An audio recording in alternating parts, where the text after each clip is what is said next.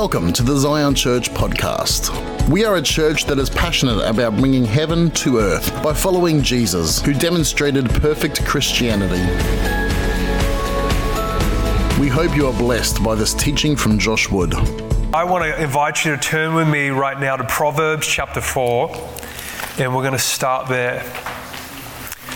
Proverbs chapter 4, and starting in verse 10.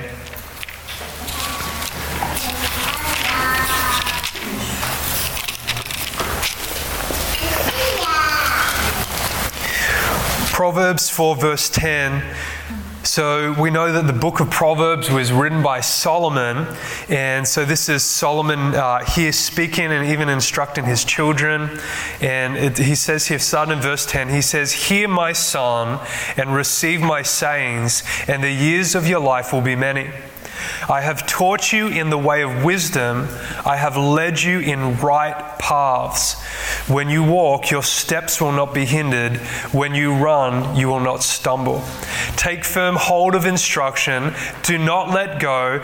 Keep her, for she is your life. Do not enter the path of the wicked, and do not walk in the way of evil. Avoid it. Do not travel on it. Turn away from it and pass on. For they do not sleep unless they have done evil, and their sleep is taken away unless they make and make someone fall. For they eat the bread of wickedness and drink the wine of violence. But the path of the just is like the shining sun that shines ever brighter until the perfect day. The way of the wicked is like darkness. They do not know what makes them stumble.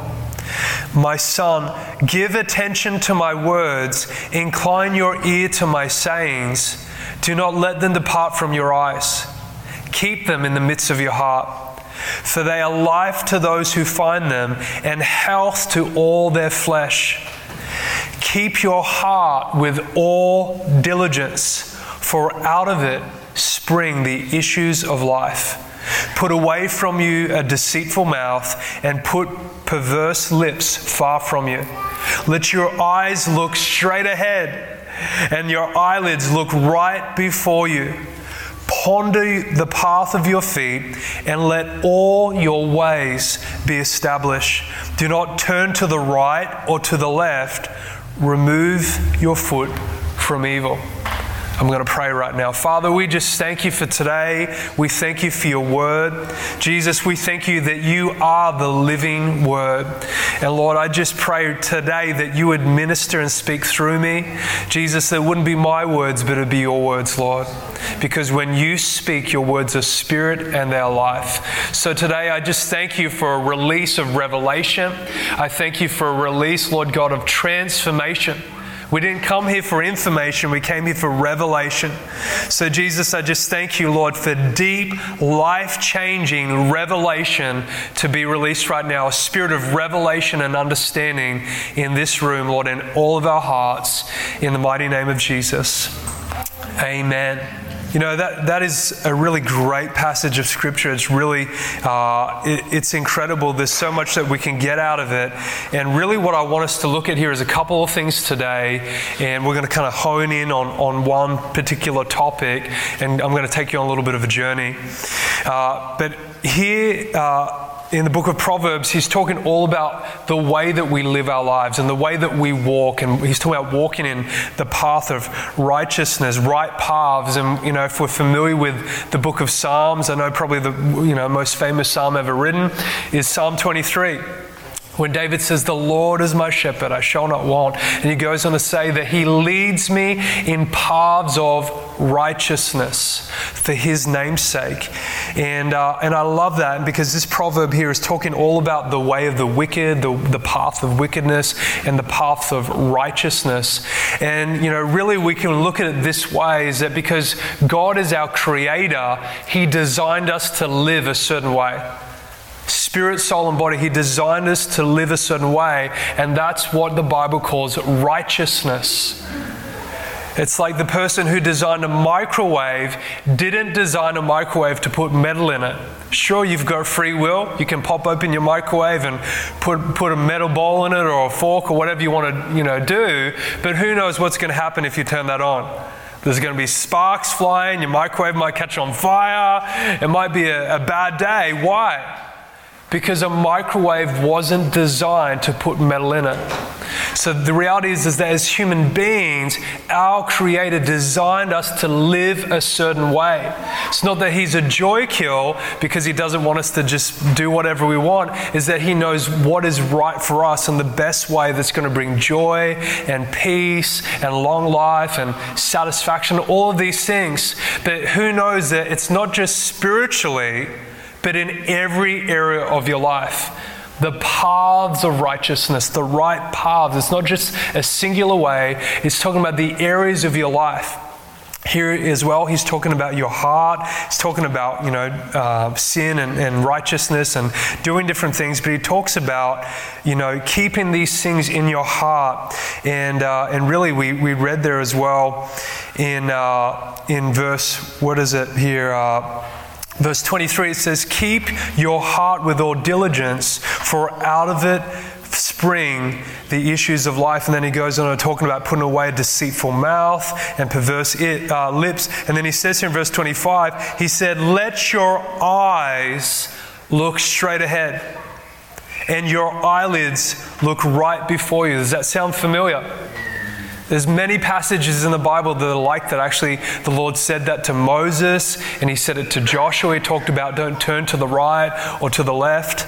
Uh, and we're going to look at another little passage here right now in uh, Luke chapter 11. If you want to flip, flip to Luke 11 with me now, we're going to look at something, and I kind of want to break this apart a little bit, break it down. Luke 11 and verse 33. No, that's not right, is it, Laura? Uh, yeah, no, that is right. Luke 11, 33. I'm reading, an unclean spirit returns. That's not what I'm talking about today. That's 20, 23, 24. So, Luke 11, 33, it says this Jesus is speaking. He says, No one, when he has lit a lamp, puts it in a secret place or under a basket so in your house, you don't light a lamp and then go and put it under the cushion or put it under a basket, but you put it on a lampstand. Why? That those who come in may see the light. The lamp of the body is the eye. Therefore, when your eye is good, your whole body is also full of light. But when your eye is bad, your body also is full of darkness. Therefore, take heed that the light which is in you is not darkness. If then your whole body is full of light, having no part dark, the whole body will be full of light. As when the bright shining of a lamp gives, gives you light. You know, it's a really interesting passage here. Jesus is talking about a lamp, he's talking about light. But then he, he puts it on us. He's using an analogy. We know, we understand when he's talking about a lamp. But then he says that the lamp of the body is the eye. The lamp of the body is an eye. That is a really interesting concept. Let's keep reading again. I just want to rehash this. He says, Therefore, when your eye is good, your whole body is full of light. You know, it's interesting. He doesn't say, When your eye is good, everything around you is lit. He says, when your eye is good, your body is full of light. Your eye is the gateway to your soul. We just read here in Proverbs when it talks about let your eye look straight ahead, don't turn to the right or to the left. It's the same thing. It's the same revelation, the same principle the Lord is talking about here. But what I want to highlight here is uh, I'm reading today out of the New King James, but it says um, in verse 34 the lamp of the body is the eye, therefore, when your eye is good, You know, that word in the Greek, it doesn't really mean good in the sense that we understand. That word in the Greek, I'm not going to try to pronounce it for you because I'll probably mess it up. Uh, but that, that word is actually should uh, is properly translated single. I believe the King James Version translated as single. When your eye is single, Another way that that word can be translated is whole or even simple. When your eye is single, not looking to the right or to the left, when your eye is simple or when your eye is whole, what does that mean? What does it mean? You know what? Um, in the world, the devil works from the outside and tries to get in. The devil works in circumstances. He comes against you through circumstances, tries to come against your flesh because he wants to try to get from your flesh into your soul and then from your soul into your spirit. You can break the soul down in a couple of different ways. Uh, traditionally, a lot of people agree that your soul is made up of your mind, your will, and your emotions.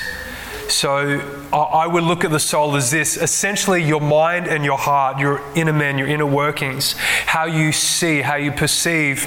And the interesting thing with this is, uh, is that as human beings, we don't see reality the way that it is.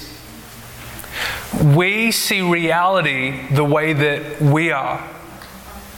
We see reality through the lens of our own life, of our own soul.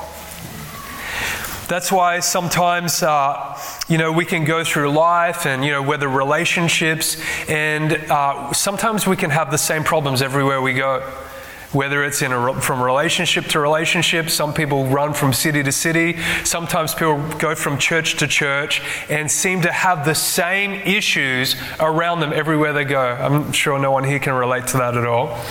And the reason is, is sometimes you're like, why does this happen? Everywhere I go, it's the same stuff. The reality is, is that a lot of it has to do with the way that we see. That's why sometimes, you know, you might have heard me say this before, but sometimes as, as human beings, if we find ourselves uh, negative about life and about other people and circumstances, sometimes the people that are the most negative about others, the reason is, is usually because they're quite negative about themselves. When you're a negative person, you see through the lens of negativity, and that's how you see everything around you negative, negative, negative, negative. And we tend to not see reality for the way that it is. We see through the lens of our own soul. That's why Jesus says here, if your eye is good, that's it is a great word, good, healthy. But if your eye is single, if your eye is whole, if your soul is whole, if your heart is whole and single, if your soul is healthy and good, then you see life and you see reality through that lens. But the interesting thing is, is that he says if your eye is good, then your body will be full of light. If you see things through a healthy eye, through a single eye, it's not just about you looking out, but it's about what comes in, what comes into your soul. If you look through that lens and your eye isn't healthy, your eye isn't whole, and you see maybe negative, judgment, whatever, then what you're actually doing is, is that stuff is actually coming into your heart. That's why we just read there in Proverbs, it says, guard your heart. That's a word there in the Hebrew. Guard your heart with all diligence. Why? Why are we to guard our soul, to steward? You and I are the stewards of our own soul. No one else is the steward of your soul but you. And we're to watch over and to guard and to steward our soul, our mind, our heart. Why? Because out of it flow the issues of life. And one thing I want us to, to look at today and kind of look at this from this angle, when I was praying, I really felt. Uh, to kind of take this slant on this, uh, this reality today uh, is that through life, and we see this through scripture as well. And if you've been around a little bit, you know, you get to meet a few different people in life. And I've been amazed sometimes when I see people who maybe, you know, have a great call on their life, gifted in different ways. I'm not even just talking about ministry, I'm just talking about life in general. But for some reason or another, they struggle to step into fulfilling their destiny.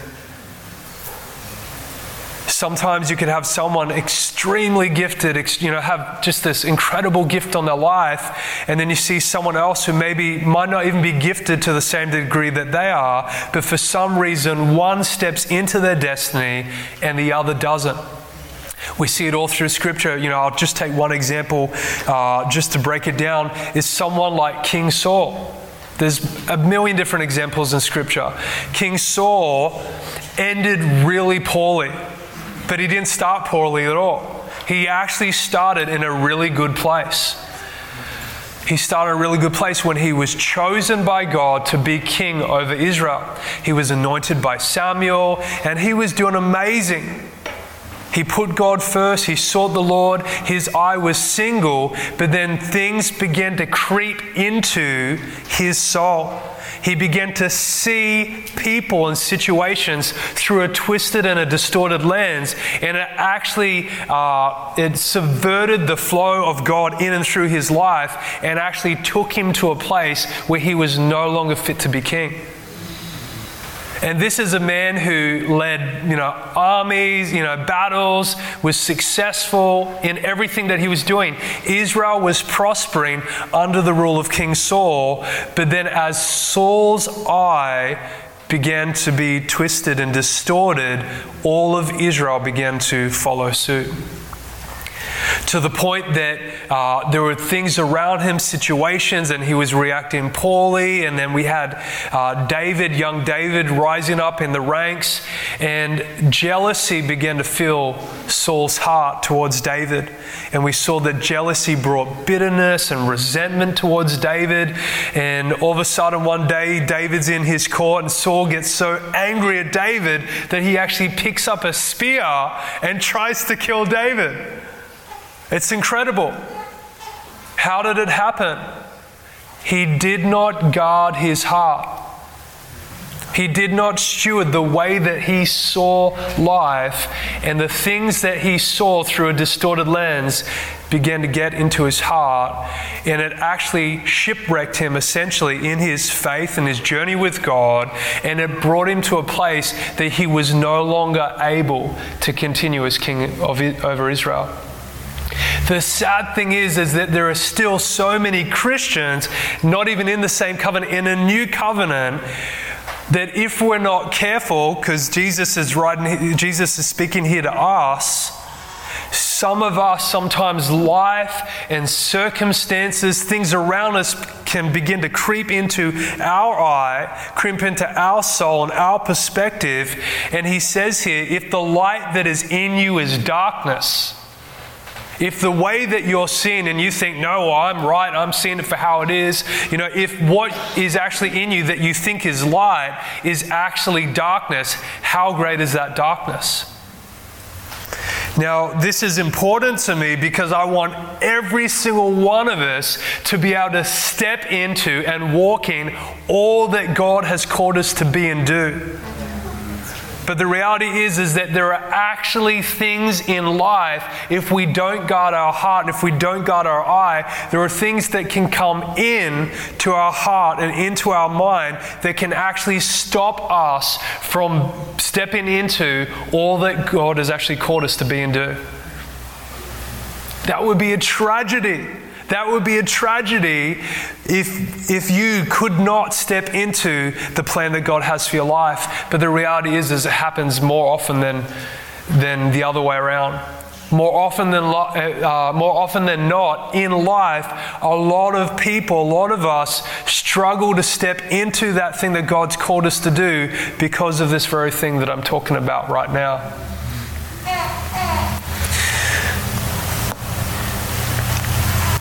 You know, one thing that is important to point out here, and it's, you know, it's probably you know, it's really important for us to understand, you know, Romans chapter 11, verse 29, it says that the gifts and the callings of God are irrevocable. So if God's put a gift on your life, God has put a call on your life, God isn't going to take it away from you. But the reality is, is that not everyone that's been gifted and not everyone that's called actually steps into that, the fullness of that gift or that calling.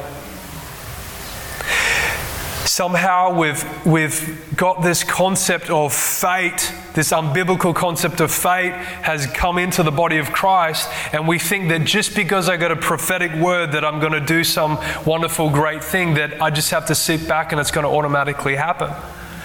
Prophecy is not fate. The invitation of God is not fate in the sense that if someone says, God's called you to be, you know, got this gift on your life for business and, you know, whatever it might be, you're going to, you know, empower business people and, you know, this kind of thing and bring kingdom principles into business, whatever that gift or that calling might be, that is an invitation for you to step into. The gift and call on your life is an invitation for you to step into what God has for you. It's not a given. It takes stewardship, it takes intention, it takes intentionality. That's the difference between fate and calling. Prophecy is the Father showing you the potential that you have in Him. It's an invitation. I want us to have a look at something here, another little passage in uh, 1 Corinthians chapter 10. 1 Corinthians 10. Are you guys okay? Yes. You breathing? it's getting warm in here. 1 Corinthians chapter 10. And we're going to read we're going to read a little passage here and this is important for us because you know sometimes in life you go when you go through certain circumstances sometimes you learn what you need to do what to do. Sometimes uh, situations and things we go through we also learn what not to do. Would you agree with me? The exact same thing with scripture. And I want us to have a look at this example here in 1 Corinthians chapter 10 and just start in verse 1. We're going to read quite a few verses here and then I kind of want to break it down and uh, we'll see where we land this. Paul's saying here, Moreover, brethren, I do not want you to be unaware that our fathers were under the cloud all passed through the sea, all were baptized into Moses in the cloud and in the sea. All ate the same spiritual food and all drank the same spiritual drink, for they drank of that spiritual rock that followed them, and that rock was Christ. But with most of them, God was not well pleased. Wow. For their bodies were scattered in the wilderness. Just pause there for a moment. If you're in Christ today, maybe you're in Christ, you partook of communion, you believe in Jesus, you've been baptized, you've been filled with the Holy Spirit. This is the kind of example he's wanting us to say. They were in. It wasn't that they were out, they were in, but something went wrong. Something went wrong. And he says here in verse 6 Now these things became our example to the intent that we should not lust after evil things as they also lusted. And do not become idolaters as some of, of some of them. As it is written, the people sat down to eat and drink and rose up to play. Nor let us commit sexual immorality as some of them did, and in one day 23,000 fell. Nor let us tempt Christ, as some of them also tempted and were destroyed by serpents. Nor complain, as uh, I know none of us here complain at all, do we? Nor complain, as some of them also complain and were destroyed by the destroyer. Now, guys, he's not writing to people under the old covenant, he's writing to us. This is to us. If you're a Christian today, Paul is writing to you. Verse 11 Now all these things happened to them as examples, or they were written, recorded as our examples. Um, they were written for our admonition. upon whom the ends of the ages have come. That's us. We're living in the end time. For the last 2,000 years, it's been the end of the age. Therefore, let him who thinks he stands take heed lest he fall. What does that mean? Therefore, him who thinks he stands, take heed lest he fall. The reality is, is that all of these things try to creep into our lives subtly and without notice. The children of Israel weren't necessarily in the wilderness fully understanding and knowing that they're missing God or they're purposely doing, being disobedient. For some of us, these things can try to creep into the lens of our soul very, very subtly. Even little things like complaining. That's what they did. There were famous complainers in the wilderness. It's all through Scripture. How they complained against God and grumbled against Moses. They weren't happy with the bread, then they weren't happy with the, the, uh, the, the meat that came, ta- that came down. They just complain and complain all the time. Some of us think complaining is like a normal thing. It's actually not. It's not a part of God's plan to sit back and look at life and look at people and complain and grumble and no, no, no, no about people all the time. It says that they complained and they were destroyed by the destroyer. Wow. Some, what, what are some of the things that can come into the lens of our, our life and our soul? I want to kind of look at some of these things right now. we kind of, I kind of touch on a few things there uh, in this passage, you know, but some of the big ones that we don't even realize can distort our lens. I'm going to list a few things here. One of them is disappointment. Disappointment can eat your lunch. Eat your lunch. What is disappointment? Is that something that you expected, an appointment, didn't turn out the way that you, the way that you planned, the way that you wanted. Disappointment, wrong beliefs. Hosea in Hosea, God says, My people are destroyed for the lack of knowledge. And then he goes on to say, And having been given the knowledge, they rejected it. Some of us, what we don't know, what we don't understand is destroying us. In the world, we have the saying, What you don't know won't hurt you. That's not true. That's the wisdom of this world. It's not the wisdom of heaven. Paul talks about that as well in Romans chapter 6. He talks about what we don't know can keep us in bondage. Some of us, it's a lack of identity. Some of us don't fully know or believe who the Father says that we are and a lack of identity can stop us because we see life in ourselves, and God, through that lens, can stop us from obtaining the promises of God for our lives. For some, for some of us, for some of us, it can be unbelief. That's a big one. In fact, Hebrews chapter 3 and chapter 4 talk all about that with the children of Israel. It says that they could not step into the promised land. Why? Because of unbelief. Jesus talks about that as well in the Gospels, especially with his disciples. When they tried to do miracles, when they tried to cast out that uh, spirit out of the epileptic boy in Matthew 17, they said, Lord, why couldn't we do it? The reason was, was because of their unbelief. Unbelief. Here's a big one offense. Offense. Pastor Don preaches this great sermon uh, about offense, and he's talking about seeing people or maybe uh, trying to relate to people if we carry offense. And it's really funny because he gets like a, a section of picket fencing. And he gives this illustration where he gets up on stage, he's got his picket fencing, and he tries to put his arm through the, the railings, and then he gets someone up on stage and he tries to hug them. And you can't do it. You can't do it. You can't embrace people the way that you should when you're carrying offense. That's the whole message. That's his whole message. You can't do it. The reality is, is that some of us are really offended, and your offense is actually stopping you from seeing life and reality and maybe yourself and other people the way that God does. And your offense, what is in your heart and what is in your mind, is actually inhibiting you from stepping into the call of God, the fullness of that call for your life. Here's one that I touched on with Saul jealousy. Man, that'll eat your lunch. Jealousy. Oh, look at that person. Oh, that's not fair.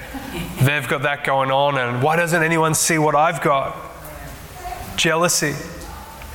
That can fit in as well with pride. The interesting thing is that the New Testament, the book of James, it says, God gives grace to the humble, but he actually resists the proud. God resists the proud, but he gives grace to the humble. It's one of the ways that we, that we discipline our boys at home. That if they make a mistake, you've probably heard me say this before, if they're quick to be humble, Dad, I made a mistake, I'm sorry, Dad, like, you know, I shouldn't have said that, shouldn't have done that. There's grace. If they dig their heels in and like, I did nothing wrong, I'm not apologizing, it's like, all right, buddy, then you're going to have to sit out because your pride is, is causing you and the family to, you know, have, you know, uh, dysfunction or a problem, whatever it might be. God disciplines that way. God resists the proud, but He gives grace to the humble. Resentment and bitterness, the Bible talks about that as well. It talks about a root of bitterness. Bitterness can stop us from stepping into the call of God, the fullness of that call for our lives. Another one here, and he talks about this here in, in 1 Corinthians 10, is unrepentant sin. Unrepentant sin, he talks, even here, he talks about sexual immorality, things that we don't like to talk about maybe so much in church. But if you're living a life of unrepentant sin, you're like, ah, well, I'm saved by grace, God will forgive me. That's willful sin. And the Bible says in the New Testament that those who practice such things will not inherit the kingdom of God. Unrepentant sin. That doesn't mean that, you know, that you can't make a mistake, or if you make a mistake in your hearts, you know, you're like, Lord, I'm sorry, you know. That's not what I'm talking about. Unrepentant sin. Stuff that you're just like, ah, oh, well, you know what, we've all got our vice, or, you know, that kind of stuff. Willful things that you don't want to repent from. Entitlement, that's a big one. Entitlement. That can fit into, you know, some of the other things as well, is that if we, we feel like the world owes us or people owe us something, the Bible says don't owe anyone anything except love. False humility. Sometimes because of a lack of identity, a lack of you know, Godfidence instead of self confidence, confidence in God, Godfidence, we can hide behind a lens of false humility.